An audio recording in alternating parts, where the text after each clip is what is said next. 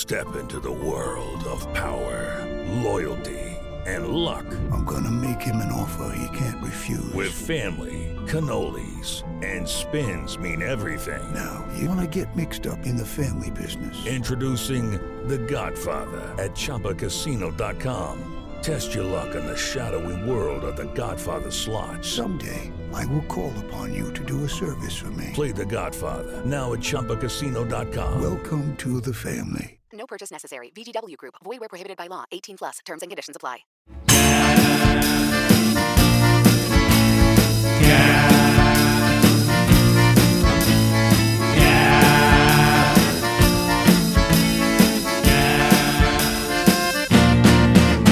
Hello and welcome to GabFest Reads for the month of June with one of my favorite journalists, Keri Blakinger. Keri Blakinger is an investigative reporter. She is based in Texas. She covers criminal justice and injustice for the Marshall Project. And she has a bunch of awards and accolades. I noticed Keri's work several years ago when she was just doing kick ass reporting in Texas for the Houston Chronicle and really covering prisons in this kind of inside outside way that was really unusual. And what I didn't realize at the time is that Keri has herself spent time in prison in New York State for drug crimes. And that's mostly the subject, or at least partly the subject, of her fabulous new memoir, which is called Corrections in Ink, and which we're going to be talking about today. Hey, Keri, how are you? I'm good. Thanks for having me. Oh, I'm so glad you're here. Congratulations on this terrific book. Thank you. I kept joking that the title sounded like it might be a tattoo memoir, so I was just going to need to spend a whole bunch of the money on tattoos. And I'm sorry that listeners can't see me, but I will just say that I did that, and I have many tattoos as a result of this whole thing. I thought that you already had many tattoos. No, it's funny. People assume this, and people used to, you know, make jokes about like I have as many whatever as you have tattoos, and I actually didn't. I had a few small ones, but I got a full sleeve, and I got most of my leg done also after I finished the book. Well, the reason I thought that was that when we had lunch, I noticed that you had tattoos, but maybe those are like those are book tattoos. tattoos. That is what okay, we, okay. that is what we call corrections in ink. Fair enough. Okay. I want to start just by reading a couple of lines from your book. You say at one point, jail is its own kingdom. The basic rules of engagement do not apply here. And I think so much of what is helpful and fascinating about this book is the way in which you back up that kind of thesis that you have. But I want to start by talking about where you grew up and kind of trace your path a little bit as a young person, because I think that'll be important for understanding what happened to land you in prison. I grew up in Lancaster, Pennsylvania, in the heart of Amish country. Uh, my dad was a lawyer and my mom was a teacher. It was a pretty normal upper middle class upbringing, except for one thing, which was that I was a competitive figure skater. And from a young age, I was leaving school early every day to go to the rink to train. In high school, I was leaving school around 10 or 11 every morning, and I would be at the rink training until about 6. And I skated pairs, which is where the guy like throws you around and it looks all dangerous and shit. Am I allowed to swear on here? I think so. You know, we were good. We competed at nationals twice in 2000 and 2001. And um, after our second year at nationals, my pair partner decided to branch out and find another partner. And I fell apart at that point because in figure skating, there are so many more uh, women than there are men that you know, he could find a partner the next day. Whereas for me, it could be, you know, a month or six months or a year. And in a sport like figure skating, where, you know, you age out of it pretty quickly, a year seemed like forever. I thought that this meant the whole life I knew was over. My sort of whole future I'd envisioned for myself, my uh, social circles, you know, the thing I was obsessive about and in love with and did every day. Uh, it felt like that was all my whole identity was disintegrating. I mean, obviously, looking back, I that was not the case. But at 17, I did not realize that. I fell apart. I ended up diving headfirst into self destruction, and I was already fairly unstable at that point. I'd been struggling with um, depression and eating disorders for years, pretty seriously. But after my skating career fell apart, I pretty quickly then dove into drugs. And to give you the very abridged version, that is what I ended up doing off and on for the next nine years until I ended up in prison.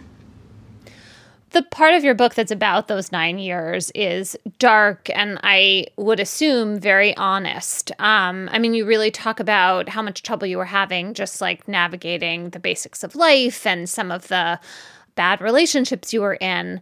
And I wonder as you look back on that, whether it feels like there was this kind of inevitable path to punishment in prison, or whether you feel like you just had some really bad luck when you finally got arrested. I I think 17 year old me did not think I would be alive by 26 to get arrested and end up in prison. So, in between here, you start college at Cornell, which is honestly kind of amazing. And I think goes to your um, incredible hustle. And what I mean by that really is like you're just such a dogged pursuer of whatever activity you're doing. And so when getting into college was what you were concentrating on, you did that too. So you get arrested while you're still a student and you wind up in Tompkins County Jail. And this is in 2010. One of the things that you write about when you get to jail is this idea that what keeps you up at night is this question Did the fact that you ended up here say that you're a bad person? Does it mean you're bad or does it mean you're just bad at life? And I wonder what you remember about looking back on that particular time and how these questions were kind of haunting you.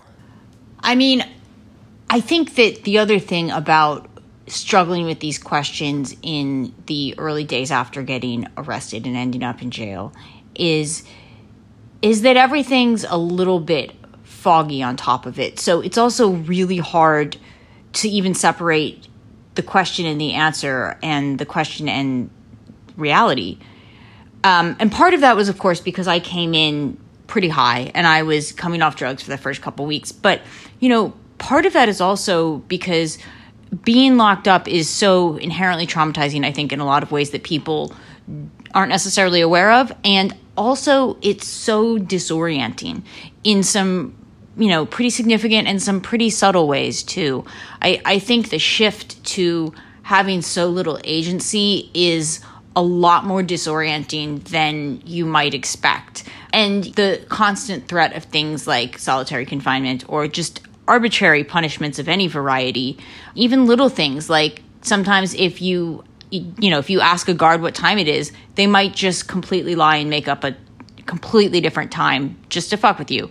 So it's something as simple as asking what time it is can be really disorienting. So when you're also trying to struggle with these like very fundamental questions about who you are and what you've done and and whether these things reflect on you as a person or in what way they reflect on you as a person it's like trying to have this sort of self discovery in you know like your alice in wonderland. And um, it's hard to even figure out if the things you learn about yourself will translate to the real world afterwards. So you're in this jail and there are a lot of things about this jail as you're saying that are awful. On the other hand, you were able to write a ton. You kept a journal. You were doing the crossword puzzle. You were managing to run several miles every day, just like by jogging up and down the corridor. And then you start to fear that you're going to be boarded out. Can you explain what that is and why that was such a, a potential problem? Yeah, so in the jail I was in at that point, they had more inmates than they did cells, which is a pretty common problem in a lot of jails and prisons. And whenever they had too many people, they would send the extras to another county. And usually they would start with the women because they just had fewer cell blocks designated for women.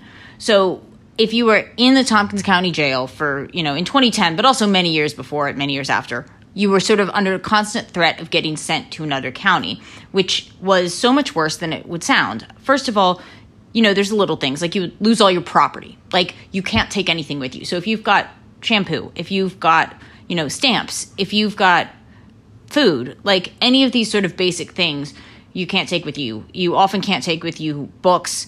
If you have money on your phone account, that doesn't come with you either. So you get there and you can't make phone calls. And your loved ones aren't going to be on your approved phone list at the new jail. And the calls are going to be more expensive. And your lawyer's not on your list. And you can't necessarily make legal calls. You usually can't get visits right away. And even if you can, your family has to drive further.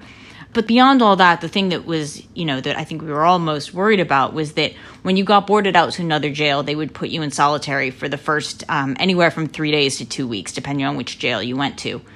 And, you know, that is, I mean, solitary confinement is, um, you know, that's something I still have nightmares about um, more than 10 years later. The first time that I was in solitary was being boarded out. Afterwards, I just became so terrified of getting boarded out again. And it seems like such a simple administrative thing to just send an extra person to a different jail. But, you know, the consequences for that person are so much deeper than I would have ever guessed before I, you know, was actually living through it. Right. I mean, that comes across so clearly in the book. And I was thinking about the way in which, you know, solitary confinement is a form of torture. And yet it's also just like a routine part of how these facilities are administered. It is. I think a lot of people think of solitary and they think, oh, I like spending time alone. Solitary is just like, you know, checking out, taking a break. It's like getting some time alone. It does not feel that way, or at least it did not to me. I think about this a lot now because I cover death row, and those guys are in solitary for decades sometimes. One of the things that solitary does is it takes away some of the most fundamental things about what it means to be human.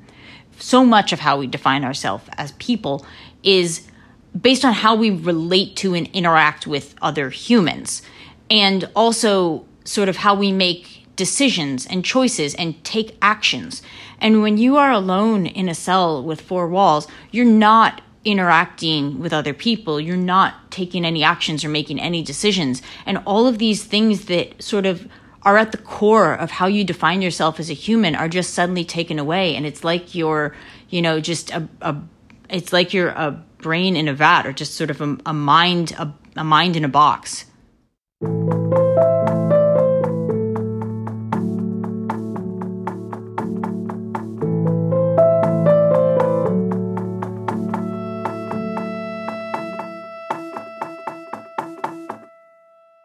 This episode of the GabFest is brought to you by Aura Frames. Are you looking for the perfect gift to celebrate the moms in your life? Aura Frames are beautiful Wi Fi connected digital picture frames that allow you to share and display unlimited photos. It is super easy to upload and share photos via the Aura app. And if you're giving Aura as a gift, you can even personalize the frame with preloaded photos and memories. Aura Frames, in the notes that I have here, says moms like Aura frames. I'm here to tell you that is like the truest statement in the world. I gave my mother an Aura frame. She absolutely loves it. She's also always hectoring me to keep adding new photos to her Aura frame so that she's got great new photos every week. So think about giving your mother or grandmother or aunt or sister or friend an Aura frame for Mother's Day. It was named the best digital photo frame by Wirecutter and selected as one of Oprah's favorite things. Aura frames are guaranteed to bring joy to moms of all ages. And right now, Aura has a great deal for Mother's Day. Listeners can save on the perfect gift by visiting auraframes.com to get $30 off plus free shipping on their best selling frame. That's A U R A frames.com. Use code GABFEST at checkout to save. Terms and conditions apply. Hello, it is Ryan, and we could all use an extra bright spot in our day, couldn't we? Just to make up for things like sitting in traffic, doing the dishes, counting your steps, you know, all the mundane stuff. That is why I'm such a big fan of Chumba Casino. Chumba Casino has all your favorite social casino style games that you can play for free anytime, anywhere with daily bonuses. That should brighten your day a little. Actually, a lot. So sign up now at chumbacasino.com. That's ChumbaCasino.com. No purchase necessary. VGW. Void were prohibited by law. See terms and conditions. 18 plus. One of the ways in which you write this book is you're kind of crisscrossing back and forth between the experiences you're having in jail and prison and then reflecting back on your life and how you got there. I was really struck by a passage you wrote about your parents. You were describing how you're in college, you have this um, super shitty boyfriend, and sometimes you're like on the verge of homelessness, except that your parents are paying your rent and they're paying your tuition.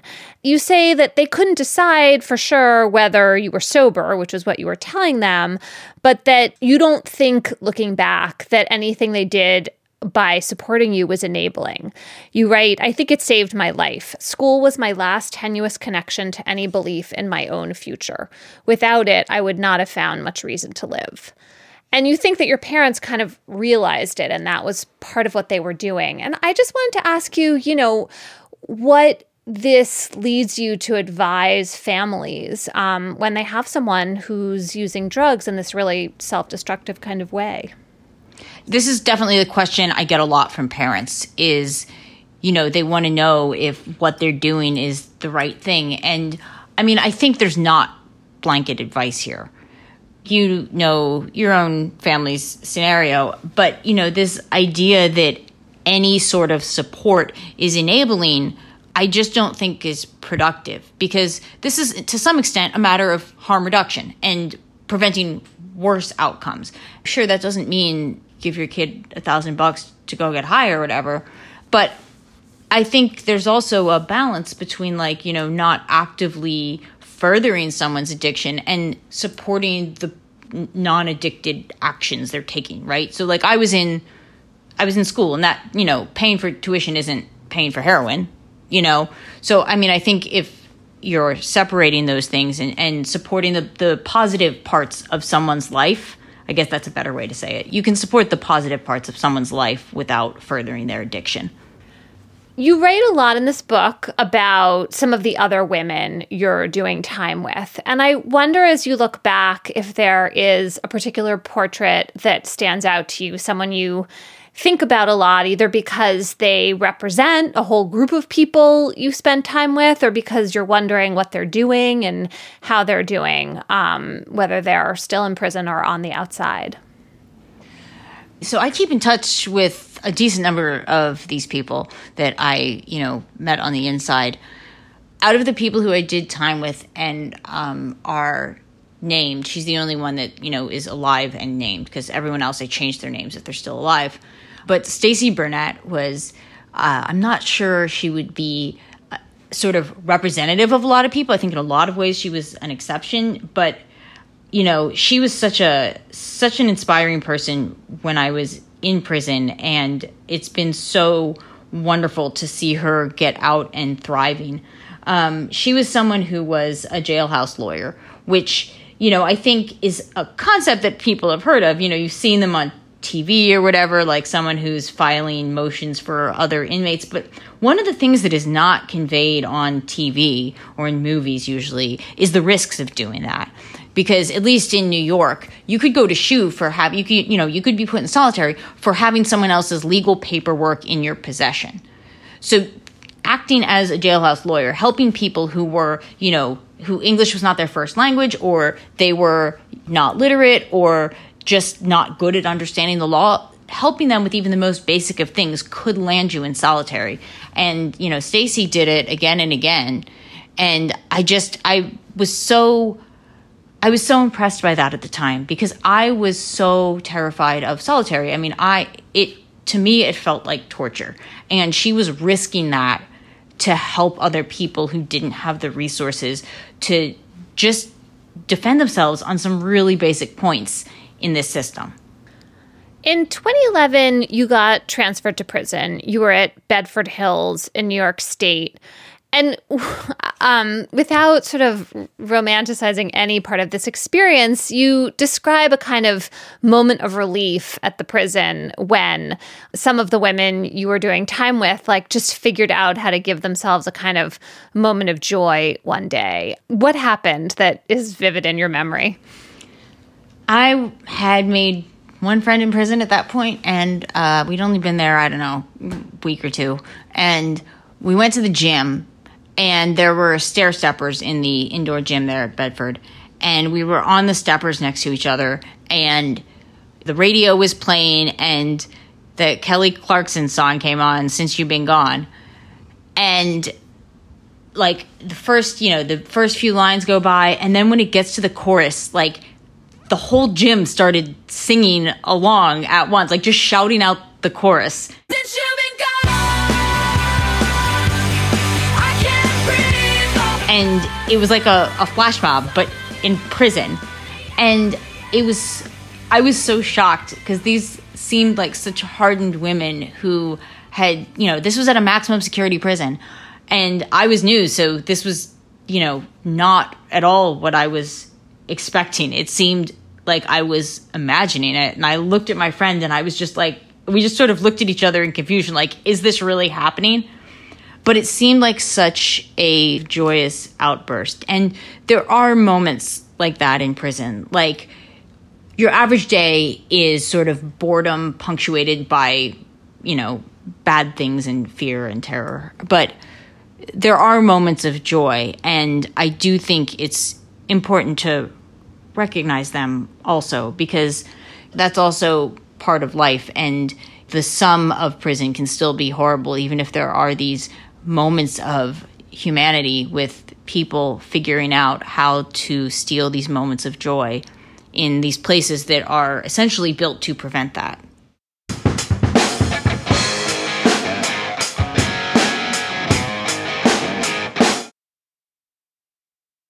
One of the things I think the United States especially struggles with are second chances for people who commit crimes. Can you explain the sentence that you got and, you know, how it turned out to be in the end? I think relatively brief, if that's a fair way to put it, um, and what could have happened to you instead. Yeah, sure, totally. I think this is an important point. So I got sentenced to two and a half years in New York for a nonviolent crime. For that kind of sentence, you do five sevenths of your time. So I did 21 months. I was lucky in a few ways. One is just the timing of it. I had been arrested in 2010, which is just after they'd begun dialing back the very draconian Rockefeller drug laws. So, had I been arrested under the old laws, I would have been doing 15 to life, and I would still be in prison and not even eligible for parole yet. Yep. Um, I think about that a lot. I was also lucky in terms of the geography of it. I was arrested in a pretty liberal progressive county, and I think had I been arrested a county over, you know, it I probably could have gotten 10 or 20 years. But, you know, I was also lucky in the sense of of being privileged. Um, you know, I obviously racial privilege has a huge role in the criminal legal system and you see that at every step along the way. I think if I had been a person of color, I can look at so many instances over the nine years that I'd been using in which I'd had interactions with police that I think could have gone very differently. Had some of these interactions ended in an arrest instead of an officer just sort of letting me walk away, I could have walked into that last arrest in 2010 with a much longer record, and that might have qualified me for a much harsher sentence, regardless of the geography or the timing or what the DA felt about that particular case. Just a longer criminal record alone would have qualified me for a you know more substantive sentence. And then, of course, when you get to prison, there's been some reporting about how in New York, in particular, uh, the Times actually did some great reporting around this in I think like 2016 ish once you get to prison, uh, people of color are more likely to be getting disciplinary tickets and you know more disciplinary tickets means more time in solitary which means you're not completing your programs and they're also less likely to be looked on favorably by the parole board. And you know the result is that people of color can end up getting longer sentences serving more of those sentences and then being less prepared to get out and have done more time in the end. So I think there's a whole lot of ways in which this could have gone a lot worse for me. You are one of the people who have gone to prison and never gone back. And that's something we worry about a lot as a system our rate of reoffending, the degree to which jail and prison turn into this kind of revolving door. What were the things that were important for grounding your reentry back into the outside world? One of the big things for me was finding something else to be obsessive about. You know, I had been obsessive about skating growing up, and then I'd sort of filled that hole in my life with heroin and been obsessive about that. And then getting into reporting in in an area that I could be so passionate about, I think helped so much. I know that so many people, you know, whether or not they've done time, are not necessarily lucky enough to find a job that they are deeply passionate about or a career field that they are, you know, deeply passionate about. For me, I think that's made such a difference in feeling like there's, you know, actually something significant to lose if I'm were to go back to that. And can you talk about how that started? I mean, someone had to hire you as a reporter. Who took that chance and why? Um, yeah, a woman named uh, Glennis Hart took that chance. I I'd been out for I guess around a year at that point, and I got a call from someone that I used to get high with, and you know he said that his friend was an editor at the local newspaper and was doing a story on on women who gotten boarded out, and she wanted to talk to some you know people who'd been through that experience, and he said, hey, you know, I think you'll like each other anyway. And so she drove out to where I was living, which was, you know, way out in the country at that point, and she came out to interview me. And at the end of the interview, she said, you know, hey, you know, I Googled your work. Uh, you seem pretty good. You want to try writing for us? I think she meant stuff I'd written for the college newspaper, presumably. But in any case, I, I mean, I, I was thrilled. Those first few months after getting out were extremely difficult, trying to sort of get a foothold again and figure out what a path for, forward looks like. And this seemed like my first chance at a legitimate job.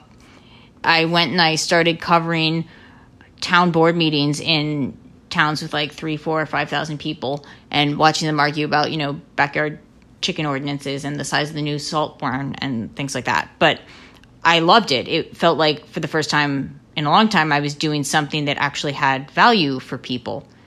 And, um, you know, from there, I eventually got hired full time and kept at it, and then, you know, moved to the New York Daily News and eventually came here to Texas uh, when I started at the Houston Chronicle. And along the way, you started covering a lot of people in jail and prison. How did you come to be doing that? And what did you feel like you were bringing to that work based on your own experience? I think it wasn't apparent from the outset to me that I was going to bring anything particularly useful to that work. It almost seemed like uh, it was just trite for the felon to be covering the felons. And I ended up writing about criminal justice initially when I was at the New York Daily News, and a more senior reporter, Reuven Blau, was the Rikers Island reporter at that point, and I had pitched a story, I think, about the an uptick in the use of solitary confinement, and my editor was like, "Oh, you know, this is Reuven's beat. I'm gonna have to introduce you to Reuven," and Reuven was amazing, and you know, took me under his wing, and much later uh, told me, you know, I think he saw something that I didn't. Like, I think he understood intuitively that my background would be helpful in a way that I did not immediately see. So he would loop me in on stories he was doing and be like, hey, do you want to go, you know, do this interview on Rikers Island or whatever? And in, in one of those, which was an interview on Rikers Island, I ended up going to interview this woman who uh, said she'd been raped by a guard. And when I got there, I, you know, I realized that she'd been upstate before. She'd been to state prison previously, and we compared DIN numbers, I which is prison ID numbers, and realized that we'd gone through Bedford at the same time. That we'd actually been in prison together, and I interviewed her about her experience, and we talked about people we knew in common, and we talked about you know what all of this means as someone who's who's been through it we we both knew that I had a certain baseline level of understanding of her world and what she was going through.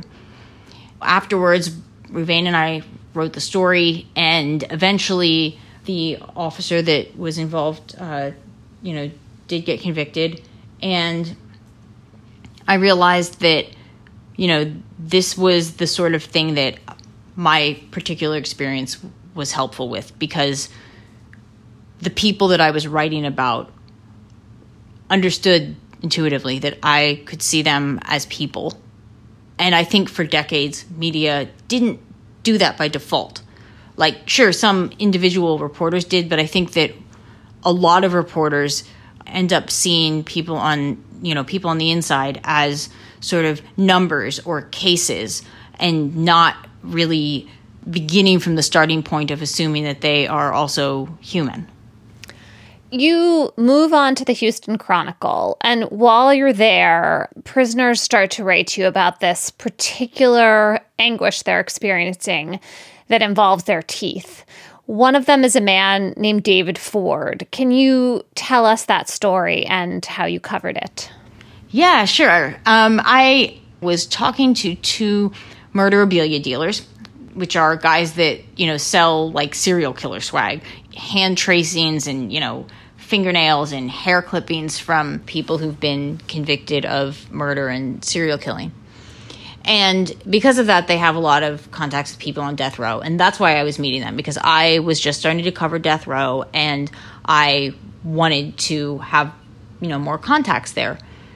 And as I was talking to them, one of them mentioned that he'd heard that everyone was going to get dentures. And I was just shocked because in New York, people who didn't have teeth got dentures. So it didn't occur to me that this was different in Texas. And, you know, he explained that in Texas, even if you didn't have teeth, you you didn't get dentures. They would just um, you know blend your food up in a blender and pour it in a cup and serve it to you that way. And um, you know he said that was going to end. Um, that turned out not to be true. Um, it was true that they wouldn't give you dentures, and it was true that they would blend your food up and put it in a cup. But it was not true that they had any plans to change it. And when I started trying to find people who'd been impacted by this. I, I, started by writing the one guy that the murderabilia dealer had told me about, but then I started asking around and trying to find more. And I would, everyone that I would write, I would tell them, hey, tell all your friends if they can't get teeth or if they've tried to get teeth and not been able to get them, you know, tell them to write me. And one of the guys who uh, was told to write me by one of his friends was a man named David Ford, and he ended up being the person that was sort of the lead example in this story. I went and I interviewed him, got a picture of him with, you know, his toothless mouth, and I spent about a year reporting out the story, trying to get data to quantify how many teeth they were weren't weren't giving, trying to get past policies to show what had changed talking to experts about sort of what is the standard and what is best practice and you know asking for copies of grievances from men who hadn't been able to get teeth and had filed grievances. And after about 11 months of reporting i, I wrote this story. And um, before i even published the story the prison system started working on trying to get teeth for david at least. Um, so you know my reporting from the outset spurred them to take action on that. After the story came out, there was one state senator. He pushed the prison system to change their policies, and within a matter of months, they announced that they were going to be getting 3D printers so that they could begin 3D printing dentures on site at one of the units. I ended up going back and interviewing David a couple months probably after I'd first talked to him and you know, in my second interview, he had these beautiful, shiny teeth. And a few months after that, I went and I watched them print up some 3D printed teeth for people. Since then, you know, TDCJ, the Texas prison system, has continued giving some people teeth, not nearly everyone who needs them, but, you know, hundreds of people have teeth that wouldn't otherwise. Keri, your book is engaging and absorbing, and I'm really hopeful that it's going to reach beyond the audience that sometimes I think we both feel limited to for stories about injustice and people who are in prison. When people read this book, what is a small thing they can do to try to make people's lives who are caught up in the system of injustice we have a little bit better? So, I, when people are looking for a small thing, I usually tell them books. Like people in prison, people in jail, need books. It, it's hard to get books which can be the sort of one positive thing and escape and sort of one clear way to better yourself. I've done that by tweeting about it and having just strangers message me and I'll send them a name and people can send books to prisoners. But in this case in particular, I wanted to make sure that my book could get to people who need to see it, people in prison, people who want to see that there is a life after prison and that the possibility of a second chance exists and that there are people who've been through what they've been through and are, you know, willing to be a voice. And so to that end, I um, have managed to figure out a way to crowdfund copies of this book for prisoners. And there's a page on Porchlight where you can order copies of the book that will go to prisoners. I have some prison book projects that are interested. I have, you know, names of prisoners who wanted copies, and I am just starting to circulate this order form that you can buy and pre-order a copy. There's some discounts, like 20% off or something, but you can pre-order a copy that will be earmarked for a prisoner.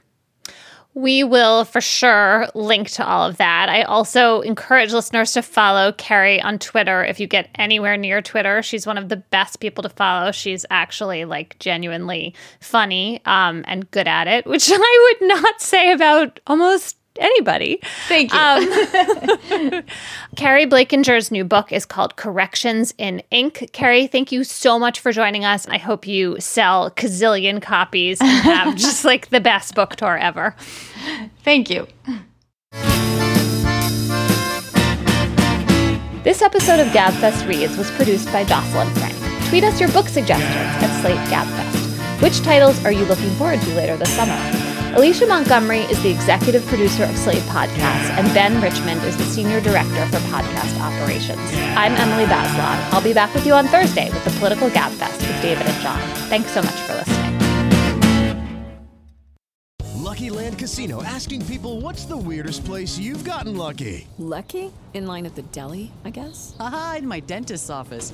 More than once, actually. Do I have to say? Yes, you do. In the car before my kids' PTA meeting. Really? Yes. Excuse me, what's the weirdest place you've gotten lucky? I never win and tell. Well, there you have it. You can get lucky anywhere playing at LuckyLandSlots.com. Play for free right now. Are you feeling lucky? No purchase necessary. Void where prohibited by law. 18 plus. Terms and conditions apply. See website for details. Hi, this is Dahlia Lithwick, host of Slate's legal podcast, Amicus. If you're listening to this show, you might be interested in Amicus's live show that we're hosting in Washington, D.C. on Tuesday, May the 14th. My colleague, Mark Joseph Stern, and I will be talking to some amazing guests, including Sherrilyn Ifill and a sitting state Supreme Court justice all about how originalism, a relatively recently invented way of interpreting the Constitution, has taken over the Supreme Court and radically reshaped the law. It's been doctrinal rocket fuel for the conservative legal movement and facilitated the rolling back of abortion rights, the expansion of gun rights, and the obliteration of the separation of church and state. And as another wildly consequential Supreme Court term careers to its end, the court's originalists are on a tear. But there's something you can do about it, and we hope you'll join us in DC on May 14th to explore the possible pathways out of the current situation. Go to slate.com slash amicus live for tickets.